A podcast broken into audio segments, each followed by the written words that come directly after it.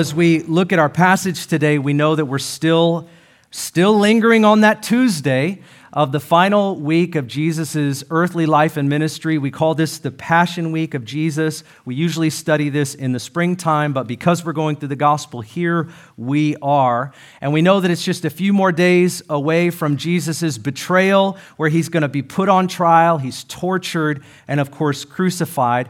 And he's still in the temple at this time. He's been questioned four times by different groups of religious leaders, and they're trying to trap him in order to do away with him.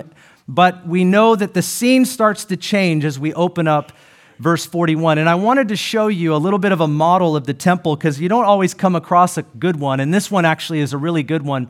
When we think about where Jesus was in the temple, in the last week of his life, this is what the temple looked like. Now, the temple has a long history, and I don't have time to go through it other than to say the first temple was built by Solomon. That temple was destroyed by Nebuchadnezzar, the Babylonians. It was later sort of rebuilt in the time of Nehemiah and Ezra. And then Herod, um, you know, prior to the first century, began to build this monstrosity where he doubled the size of the actual temple. And this is about 40 acres, if you can imagine. 40 acres of land is what this sits on. So when we consider that Jesus was in the court of the Gentiles, I think it's important for us to recognize what that actually looked like. And as you can tell over here, amen over here, this section, the court of the Gentiles, and some of this area right here, this section right here is considered the inner courts, and this is the holy place where the Holy of Holies is, holies is and this is, the, this is the courtyard where he's been teaching. This is the courtyard where Jesus turned over the tables and, uh, and, and dealt with the money changers. This is that area. I, I don't know if you can see this, but look down here. You see this? So this, this says football field, and it's a comparison to the inner temple, which is this on a smaller scale. That's a football field. And so if you can imagine, this is a football field right here. They say it's about three football fields uh, worth of space inside the court of the Gentiles. When Jesus turned over the tables, when he dealt with the money changers, about 100,000 people can fit into this courtyard. It wasn't a few people that saw this. Jesus didn't do it in a room this size. He did it in a massive area, and thousands of people were struck with what in the world is this guy doing? And so we, we see that in verse 41, the scene changes from the court, uh, the court of the Gentiles into what's called the court of women. Now, I want to show you the next picture here. And this is a close up of what that looks like. So, in our verse today, what we're going to read is Jesus goes from here into this area. And the court of women does not mean where uh, this is where only women go, it means this is as far as women can go. And if that seems kind of offensive, I, I just want to tell you not many people could actually enter into this area, anyways. And when they did, they had to have a specific purpose um, and especially the holy place. That's, that's for another time. But it's as far as women uh, could go, and it was more cultural. You won't find it actually stipulated that way in the Bible. But, anyways, it's just important for us to get kind of a grasp on where Jesus is so we understand um, what's going on. But we're going to read about where he goes into the court of women. And that's where the temple treasury is. Verse 41 in our text today says this And Jesus sat down opposite the treasury and began observing how the people were putting money into the treasury, and many rich people were putting in large sums. A poor widow came and put in small, two small copper coins, which amount to a cent. Calling his disciples to him, he said to them, Truly I say to you, this poor widow put in more than all the contributors to the treasury. For they all put in out of their surplus, but she, out of her poverty, put in all she owned, all she had to live on. Amen. This is the word of the Lord. Now, I have to admit, there's a couple ways to look at this text or to deal with it today as we study it. And I would say two primary ways, and I think they're equally as important. First, we have to realize that this text about the widow who's putting in her, her mites into the temple treasury, we have to recognize that this is connected to a context. As Jesus moved from one courtyard to another, he had just made a comment. They go into this temple treasury area and they see a widow give her money. Now, let's read what just was said by Jesus in Mark 12, verse 38. As Jesus taught, he said, Watch out for the teachers of the law or the scribes. They like to walk around in their flowing robes and they love to be greeted with respect in the marketplaces. And they have the most important seats in the synagogues, the places of honor at the bank. I mean, these guys are really something, aren't they? And they devour widows' houses. And for a show, they make lengthy prayers. These men will be punished severely. My goodness. Jesus is saying the religious leaders are robbing people with their corrupt practices, even through what is happening at the temple. So, right after he says they devour widows' houses, literally means they eat widows' houses. It's strange language. He's meaning that they exploit the helpless and they cheat widows out of their property. I mean, this is anti what is taught in the Old Testament to protect widows, to protect the vulnerable. And so Jesus goes into the court of women, right where the temple treasury is. And after that's said, he tells his disciples to look at something that is happening where a widow is giving all that she has. So, contextually, there's a few ways that we could draw some importance or meaning out of the text. The first is the religious leaders have no problem taking from the vulnerable, and they're going to be judged harshly for that. That's first, that Jesus certainly would mean that. The second is the widow was a compelling example of what loving God practically looks like. Friends, do you remember we just studied the greatest commandment? What is the greatest commandment? It's to love God with all your heart, mind, soul, strength, and to love your neighbor as yourself. This widow is giving everything that she has into the temple treasury, but she's not doing it for the priest. She's doing it because of her devotion to God. And this is a picture of what loving God practically looks like. Jesus wanted them to make that connection. And the third thought I had was the widow acted in a way that was overlooked by others, but it was certainly honored by God. She gave all that she had. And I want to look at this story through the lens of her sacrificial giving and not just the corrupt practices of the priests and those that are stewards of the temple because we've spent a lot of time really exposing the religious leaders. So I didn't want to give you another message about that, even though the text brings it out. I do want to talk about the sacrificial giving of this widow. And so the first point is Jesus knows what we give. Verse 41. He sat down opposite the treasury and began observing how the people were putting money into the treasury, and many rich people were putting in large sums. A poor widow came and put in two small copper coins, which amounted to a cent. So they're in this area where the treasury is located.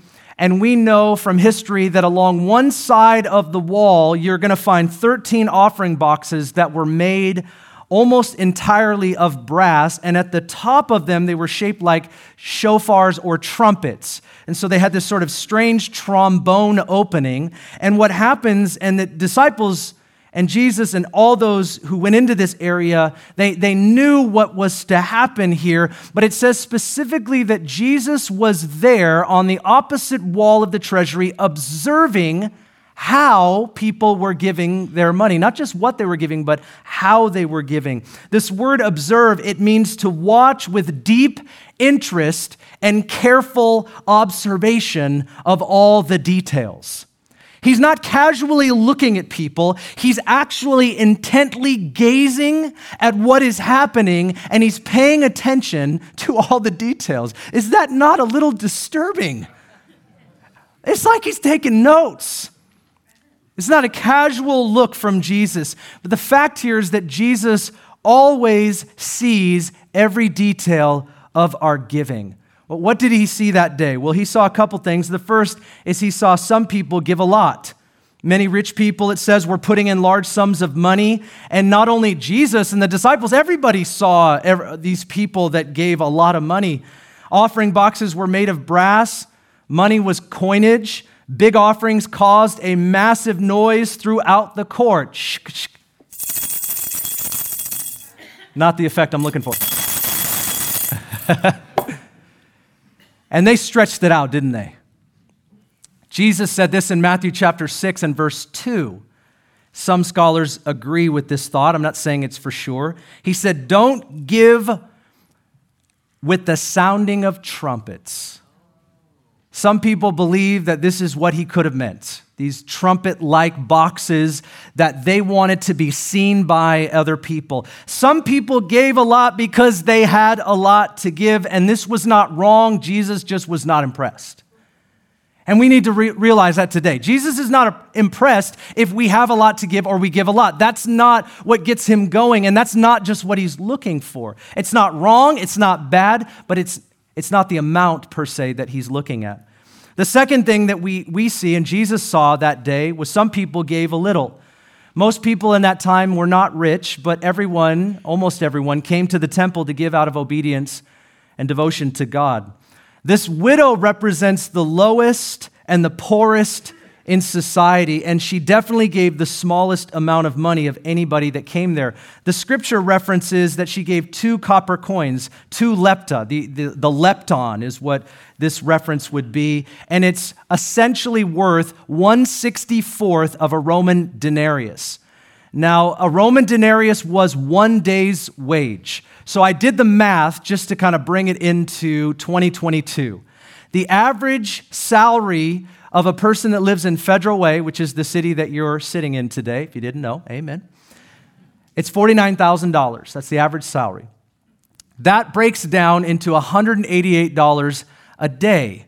So 164th of a day's wage today would be $2.93. I actually have that. I don't know how I had it in, in uh, some people give me coins and that's they go into my cup. This is $2.93 right here.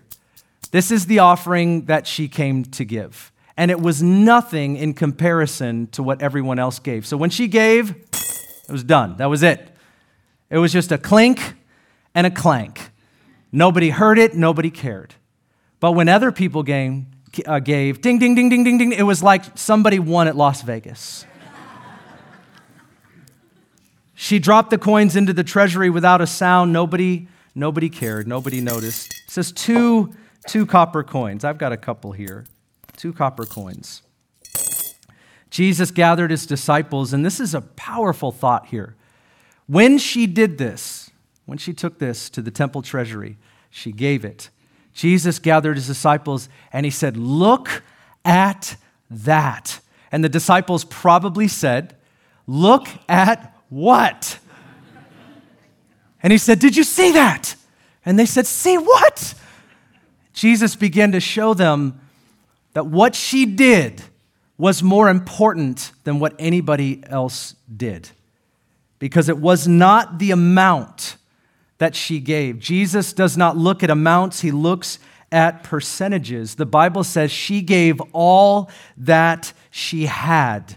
Another translation says she gave all that she had to live on. And there's another translation that puts it this way she gave her whole life. She gave her livelihood. She gave the amount of money it would cost to sustain her. She was willing to give all that she had. And the fact is, those who are truly, those who truly love God are not always known by people, but they are certainly known by Him. He saw them give a little. Some people give a little because they have a little. And that's just the reality of it. There's a third component here that isn't shared in the text, but I think it's important to bring it up. Some people didn't give it all. During Passover, most people brought a sacrifice in a temple shekel, but what we read about here in the temple treasury, this was an offering. This was not uh, the obligation. This was a free will choice of the heart, is, is what this was. And so, what we're observing today, what Jesus saw, what he was bringing attention to with his disciples, was that she went beyond already by even being where the temple treasury was. In fact, the temple treasury, these 13 boxes, a lot of these boxes were devoted specifically for things that referenced the temple. Like one box was literally where you could give an offering to provide money for the wood to make sure that the sacrifice is burned. Now, who gets up in the morning and says, I want to give my money for the wood so sacrifices can burn. It just doesn't sound very attractive. But that's what one of the 13 boxes was for. But let's just face it A lot of people didn't give that day at all, and the same is true today. A lot of people do not give anything to the Lord. Their hearts aren't stirred or moved in the direction of generosity, and that's not to shame any of us today, but let's just talk about the reality of this. Many gave a lot, some gave a little, but the people that gave nothing aren't even mentioned. The second point is this Jesus knows not only what we give, but he knows why we give. Look at verse 43. Calling his disciples to him, he said to them, Truly I say to you, this poor widow put in more than all the contributors to the treasury. That's like all of them combined, is essentially what it would mean. For they all put in out of their surplus, they could afford to, but she, out of her poverty, she couldn't afford to. But in all she owned and all she had to live on. The passage shows not only what people gave, but it reveals why they gave. Three things here. Some people give with a biblical conviction. That's why they give. That's why she gave. The scripture teaches tithing, giving offerings, and giving alms. That would have been the biblical paradigm for giving. I don't have time to break down tithing, giving offerings, and giving alms, other than to say tithing was the first fruit of our income, and it was a trust to the Lord. He is our source. Our farm is not our source. Our job is not our source. He is our source, so we give our first fruits to God. It was, I trust you as my source. Offerings were to care for the things that we need to care about. It was to make sure that we fund those things, those priorities of the temple and other things. And then paying alms was to take care of practical needs. For example, those that were begging. In the same temple that we showed a model to, it says that there was a beggar in Acts chapter 3 at the gate called Beautiful. It was one of the gates there in the temple that I showed you. And so Peter and John said, Silver and gold I do not have. Amen. Some of us had to preach today. He said, Silver and gold I do not have, but what I do have I give to you. In the name of Jesus Christ, get up and walk. So a beggar was asking for alms. This was a paradigm. This was a way of thinking. And in a Jewish mindset, we, we take care of people that can't work. There's also scriptures that say that if you beg but you can work, that actually wasn't to be considered in the same way. It was actually giving alms toward people that could not work. There was a sense of responsibility in the Jewish people. We do that, we take care of people. And so this was their paradigm. The widow's motivation was compelling to Jesus because it wasn't just giving money, it was actually worship to God. That's what giving was really all about. First, she gave all that she had, and this was un- abnormal. It showed a depth of worship. She's willing to give all that she had. You do not do that unless you are convicted that you trust God with all of your heart and that if you give everything you have to Him, He will provide for you. You cannot give everything you have unless you have this biblical conviction. It just doesn't happen. It just doesn't happen. So Jesus was impressed by that.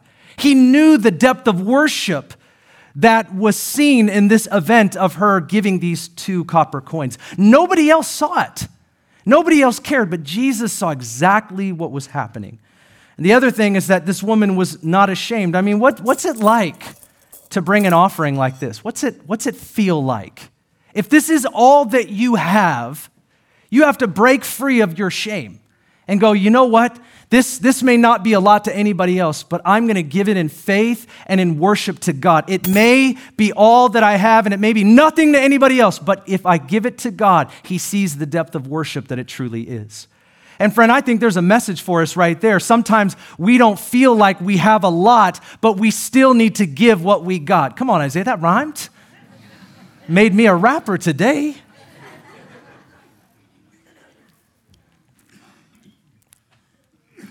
Giving to God when you feel like you have nothing to give. There's something to be said for that, isn't there? What if that's real worship? What if it's real worship, not just in giving, but when you feel like you don't have time and you stop for someone? When you don't feel like raising your hands in worship, but you do it anyways because he's worthy? What if you stand in a place and in your hands you don't have very much, but you, tr- you pass through whatever it is you feel, whatever it is you think you have, and you just do it anyways. Friends, I believe from this text, what we're seeing today is that Jesus sees and honors that as real worship. I don't know if I, I, I should give this. It's not very much. It, it won't do anything for anybody. Two copper coins, they're not going to do anything. It's not even to pay for one piece of wood to burn in the sacrifice. It didn't matter. Jesus stopped all of his disciples a few days before his crucifixion to give them a lesson about what sacrificial giving and worship really look like. He said, Look at that. Look at what? This is the greatest act of worship and giving that you'll see here all day. That's what Jesus said. That's, that's powerful. She had a biblical conviction, not ashamed, and she gave all that she had. She did not know Jesus was watching, but she had to believe that God saw and honored her sacrifice. Several years ago, at our previous church, I became friends with a man who was, uh, who was homeless at that time. He actually lived in a tent one block from our church building. He was a great guy, loved the Lord. Um, and one day he walked up to me and he gave me $200 bills. And he said to me, and I'll never forget it, this is exactly what he said I want you to give this to someone who needs it the most. In my mind, I thought, did not say, but I thought, I don't know anybody that needs this more than you. And yet this man humbled me and said, I want you to give these $200 bills to the person that needs them the most. I want to tell you what happened to Pastor Ben. I thought long and hard and had no answer on where this money was supposed to go, honestly. I, I didn't know what to do with it. Now, let me just park right there for a second and say if you give Pastor Ben $200 bills, it's going in an envelope with your name on it and it's going in the offering box. I just want to say that. Amen. Not going to pocket your money. Going back to my story. I didn't know what to do with the money. Now, it took me like two or three weeks to find the right person or the right thing. It was a, a, place that we gave it to as a church. I gave it to the church and then we, we forwarded that money to a specific thing. The stewardship that I felt over $200 bills, I've been in charge of a lot of money in my life, even at a young age. Even when I was 26 years old, I was in charge of stewarding a lot of money at that time. So I've always been responsible for a lot. But this felt like $2 million to me. It felt like $2 million to me. And I remember thinking through, man, where do, where do I give this? I thought, uh, they don't need it as much. They don't need it as much. And then I finally realized it actually wasn't about me curating the need as much as it was having a sense from the Holy Spirit. And that's how I, I was led to do that. And my, my point is, is that this man who gave me that money carried a deep biblical conviction that what he was doing, he was doing unto God. And uh, he used to call me God's son. He kind of had, anyways, was, he, he, was really funny about that. He'd say, You're, you're God's son. What does God say? He would, he, he'd always prompt me up, and I'd say, Man, I'm nobody. What are you talking about? He's like, No, you hear God better than I do. And he, he was just an awesome guy, but he had a compelling, deep sense of conviction about his worship unto God. He, there's no way, it would have been disrespectful for me to say, hey, I can't take your money. I didn't say that, did not come out of my mouth because I realized what he was doing. Biblical conviction. Some people give with a religious motivation. They give because they feel like they have to, not they get to. We need to acknowledge that it's not hard to lose the why behind our spiritual practices, is it? It happens to all of us. You lose the why behind it, and, and all of a sudden you're just doing something that's a routine um, and it doesn't have the reality attached to it. It's like a tradition that doesn't transform. I mean, you're doing the thing, but you kind of lose the why. Why are we even doing the thing? Why are we lighting candles? Why are we? Why do we get together? Why do we sing? Why do we? You start to lose the why, and when you lose the why behind what you're doing, it's not hard to see how we give up doing anything.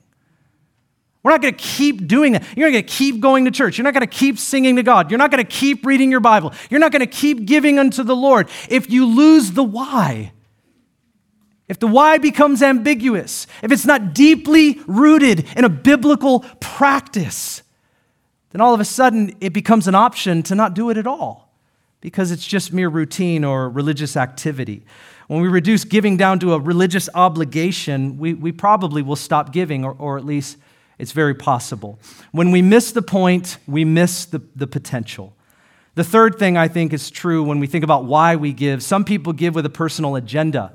In verse 41, Jesus specifically is observing how they were giving. I don't know if you saw that in a text. It says he was watching how they were giving, not what they were giving, but how they were giving. And there's no doubt he was observing many large sums being put into the offering, and that just, just, just constantly the people wanted to be seen. They were doing it to be seen. And Jesus said in Matthew 6, verse 1, I read a part of it, but listen, be careful not to practice your righteousness in front of others to be seen by them. Jesus isn't saying, like, hey, don't come up front and put an offering in the box when other people are around. He's not talking about being um, secretive. He's saying, check your motives so that what you're doing in fasting, giving, and prayer, when he talks about practice, practicing righteousness, Matthew 6 goes on to talk about fasting, giving, and prayer. He's saying, when you do these things, check your motives so that you're not doing them so that other people think well of you. Do them because you're devoted to God. Do them because it's worship to God. Now, that goes for all of the things that we consider worship. And he says this, he goes on to say, if you do, if, if you practice this in that way, you will have no reward from your Father in heaven. So when you give to the needy, do not announce it, there it is, with trumpets. Ching, ching, ching, ching, ching, ching, ching as the hypocrites do in the synagogues and on the streets to be honored by other people. Truly, I tell you, they have received the reward in full. If we give to be honored by people, to be seen by people, to be thought well of or spiritual by other people, if we do that, he's saying that's your reward.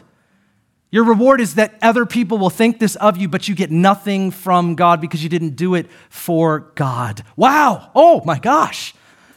That's, an inc- that's a crazy rebuke. I, I, you know, when you read that, I just have to say this. When you read that, please don't bypass it.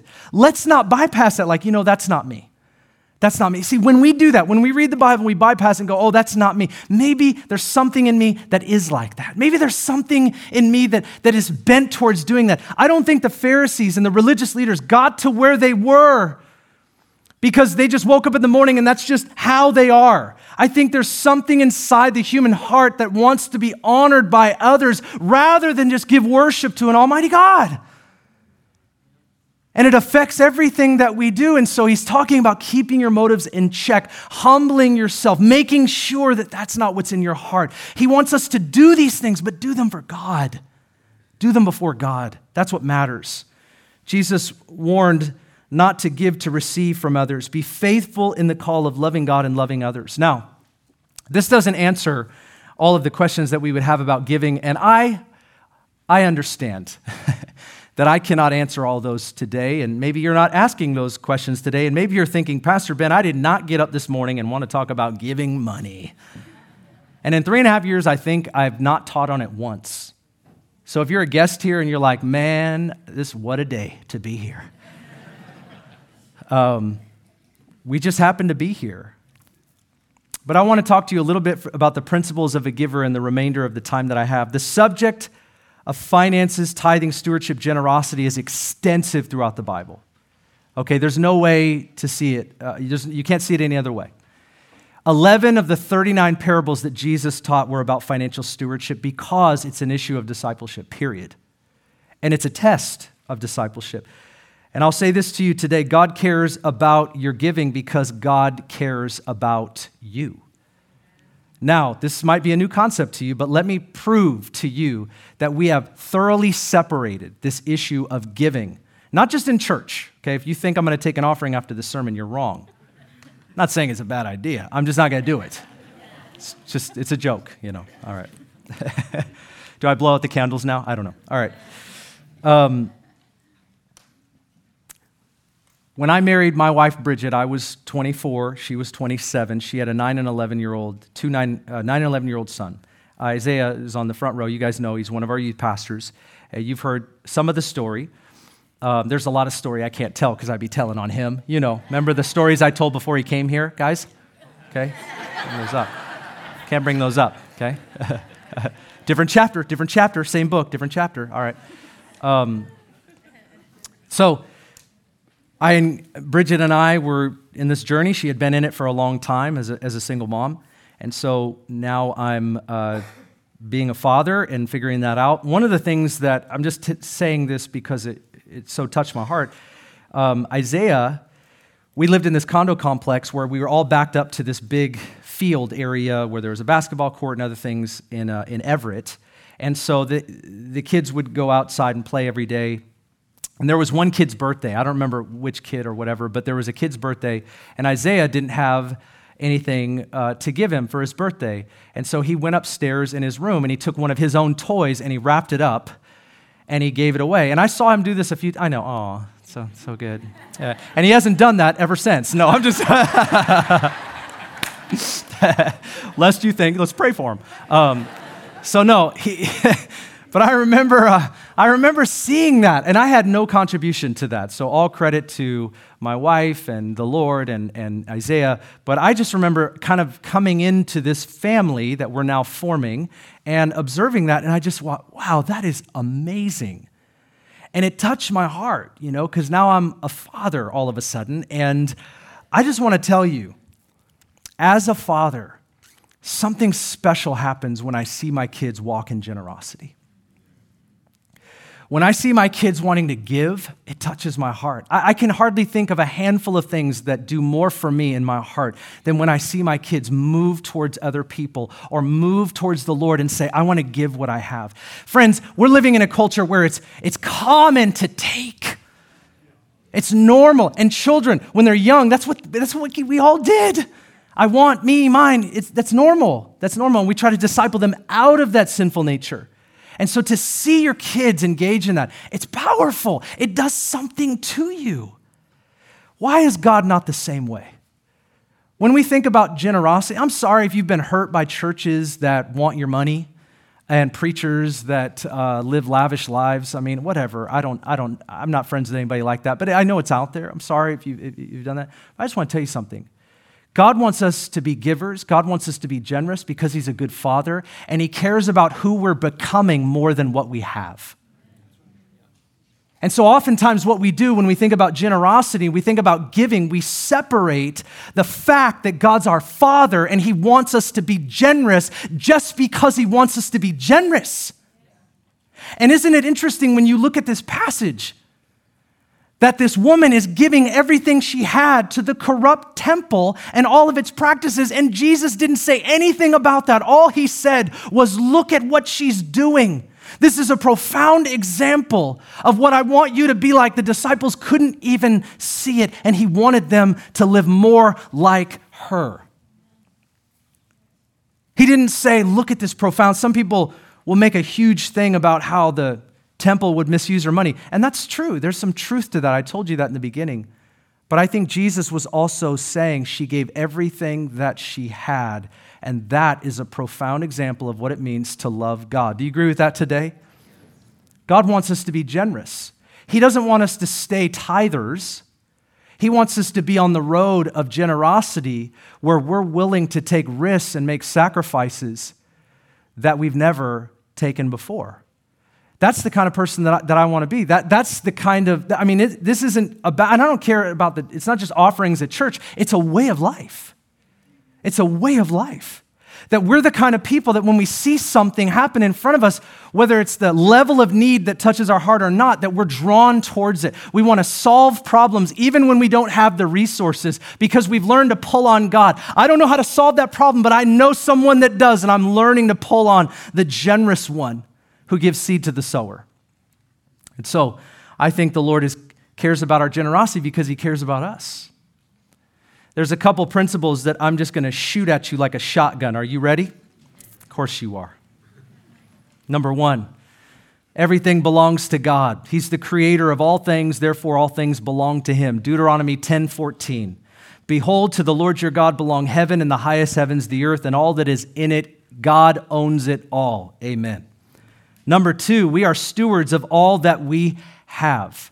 We get to make a decision based on the fact that God is the owner of all things. We're either having an ownership mindset or a stewardship mindset. An ownership mindset says that we have exclusive rights and control over all of our own property. A stewardship mindset says that we need to manage well what has been entrusted to our care. Our mentality in this regard is our reality, and if we see ourselves as stewards of what God has given to us or allowed us to have, then it will change the way that we live. The third principle is our stewardship reveals our heart. Jesus made it undeniably clear that our financial stewardship is a reflection of our heart. Look at Matthew and chapter 6 and verse 19.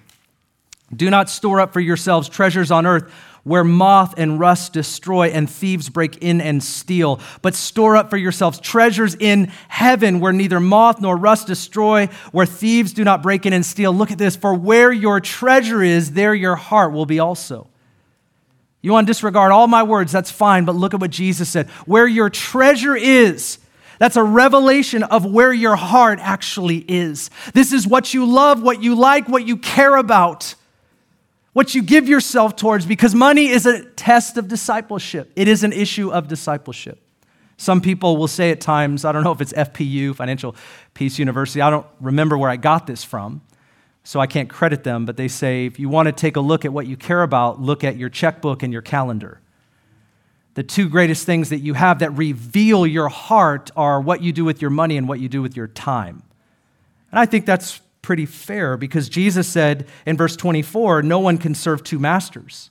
They will either hate the one or they love the other or be devoted to one and despise the other. You can't serve God and wealth. You just can't. It isn't possible. Now, I just want to show you this. Uh, this is a $100 bill. Amen. Now, what if I told you today, I'm coming at you, here I come. What if I told you today that um, I was going to give this to somebody?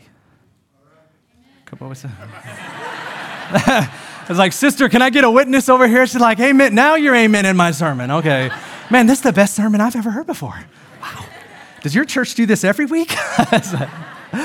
All right. People that are online are coming down now. They're on their way. I'm going to service number two. Um, I'm not giving this to you. But if I told you, I had to borrow it. you Just not get it close to the light. Um, if I told you that I was going to give this to somebody today, now some of you are like some. I have family members where they're like this. They're like, I don't care. I'm going home. I'm, I'm fine. You know, they don't, don't want anybody anything from anybody. A couple of you are like that. The rest of you, something leaps in your heart when you legitimately think, when I pull this out, there's something attached to this. But this is just a piece of paper made by the U.S. government.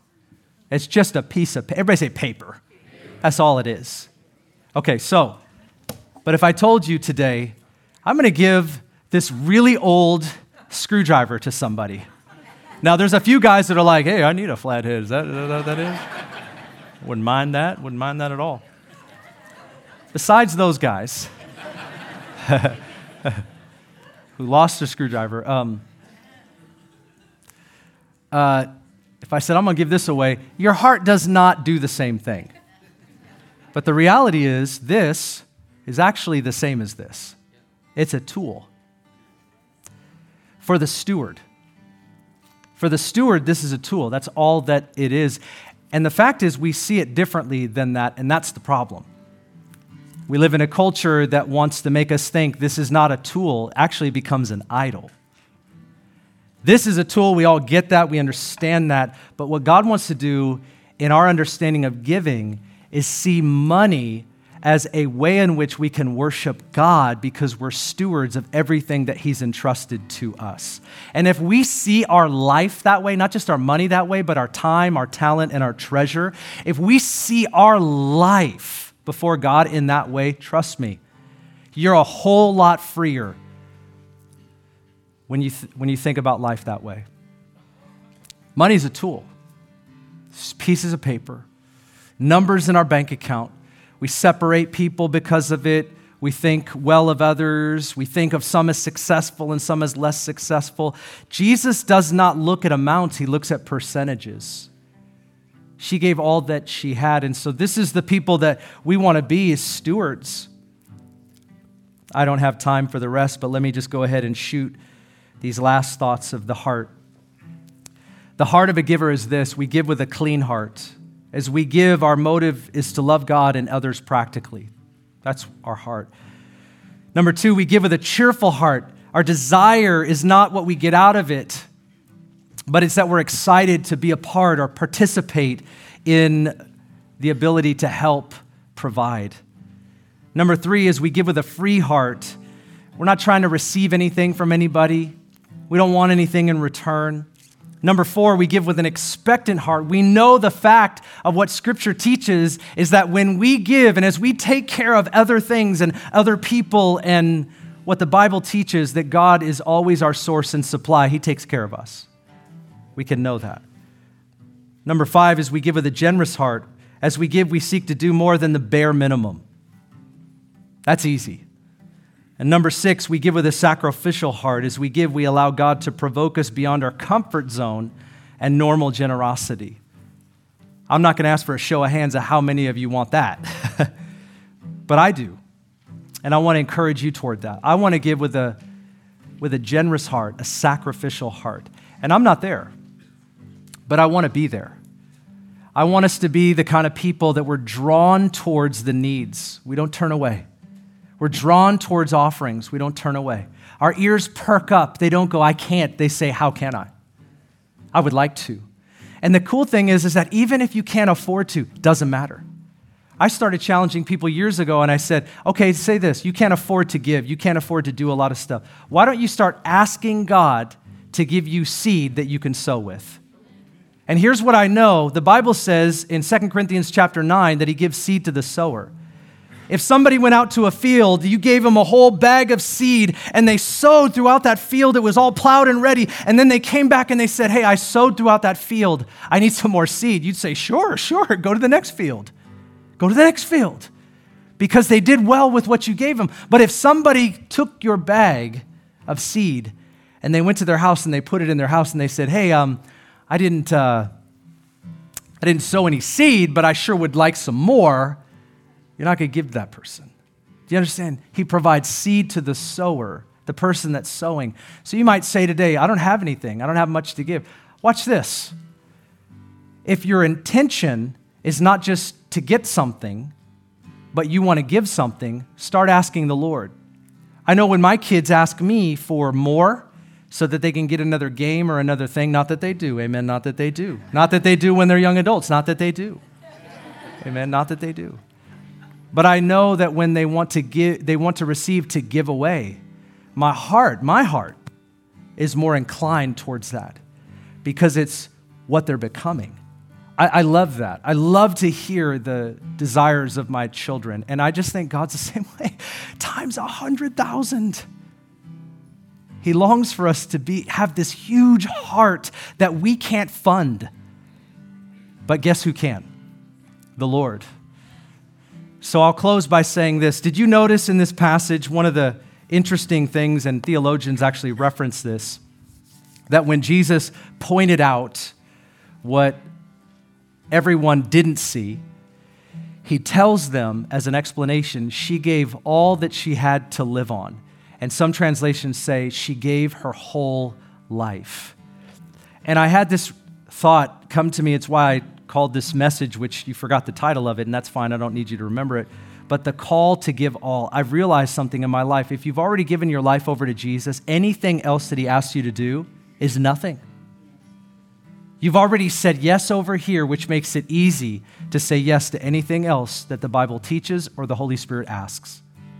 The call is to give all, not some of what you have, it's to give your whole life. And when that happens, everything else is secondary. It's how can I faithfully serve the one that I've committed my life to? She gave all of her life. Would you stand? I want to pray for you today. And I'm not giving out any $100 bills and I'm not giving out any screwdrivers. You can go to your local bank and your local Home Depot for both, guys. Amen? All right.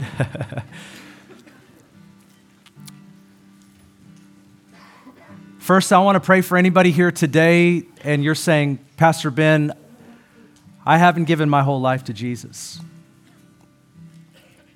Let's put money on the shelf for a second. Giving on the shelf, just move that aside.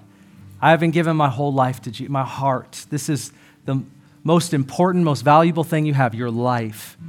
And worshipers give their life back to the one that gave them life. That's what worship is. It's not just to sing or give some money, it's to give your life to the one that gave you life. So if you're here today and you've never given your life to Jesus, and you don't know where you're going to be when you die. You don't know if you're forgiven of your sins. You don't know you're standing with God. You can know that today. Amen? You can know that for sure. You don't have to be uncertain. And so the call of Christ is this that he gave his life so that you and I could have life. He died on a cross in our place so that we could be forgiven and in right relationship with our Heavenly Father. And so if you're here and you don't know if you're forgiven, you don't know where you're going, and you don't know what that means or looks like for you, I want to give you an opportunity to give your whole life to Jesus. But here's what I'm asking you to do come up after the service.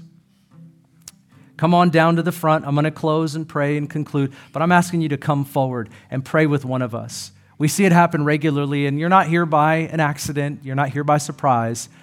This is what the Lord wants for us. He wants our whole life, and that's when we start living. A lot of us are alive, but we're not living, not until we have Jesus. So it's time to start living. And you could do that by giving your whole life to Him. So come on up after the service. Let me pray for everyone else. Father, thank you for who you are and for what you have done. And our intention as we talk about this simply is to obey you in whatever you call us to do, whether it's with money or it's with time or it's with whatever talents or gifts that we have. Everything that we have is yours. And so, Lord, freshly, we just tell you today, and as we gather as a church, we belong to you. Just as we talked to Amelia and we say, You belong to Jesus, we say over our lives, We belong to Jesus. You're Lord and Savior. You're the one that we follow. You're the most important one here. And so we look to you and we declare we're following you. So touch our hearts in whatever way that we need them to be touched, convicted, encouraged, strengthened by your grace. Teach us the way of generosity so that we are partnering with you and not just doing our own thing. And we yield to your plan and to your purposes in Jesus' mighty name. And everybody said, Amen, amen. Thanks for listening. If you'd like more information about Northwest Church, go to our website, nwcfoursquare.org, or download our app in any of the app stores by searching Northwest Foursquare Church.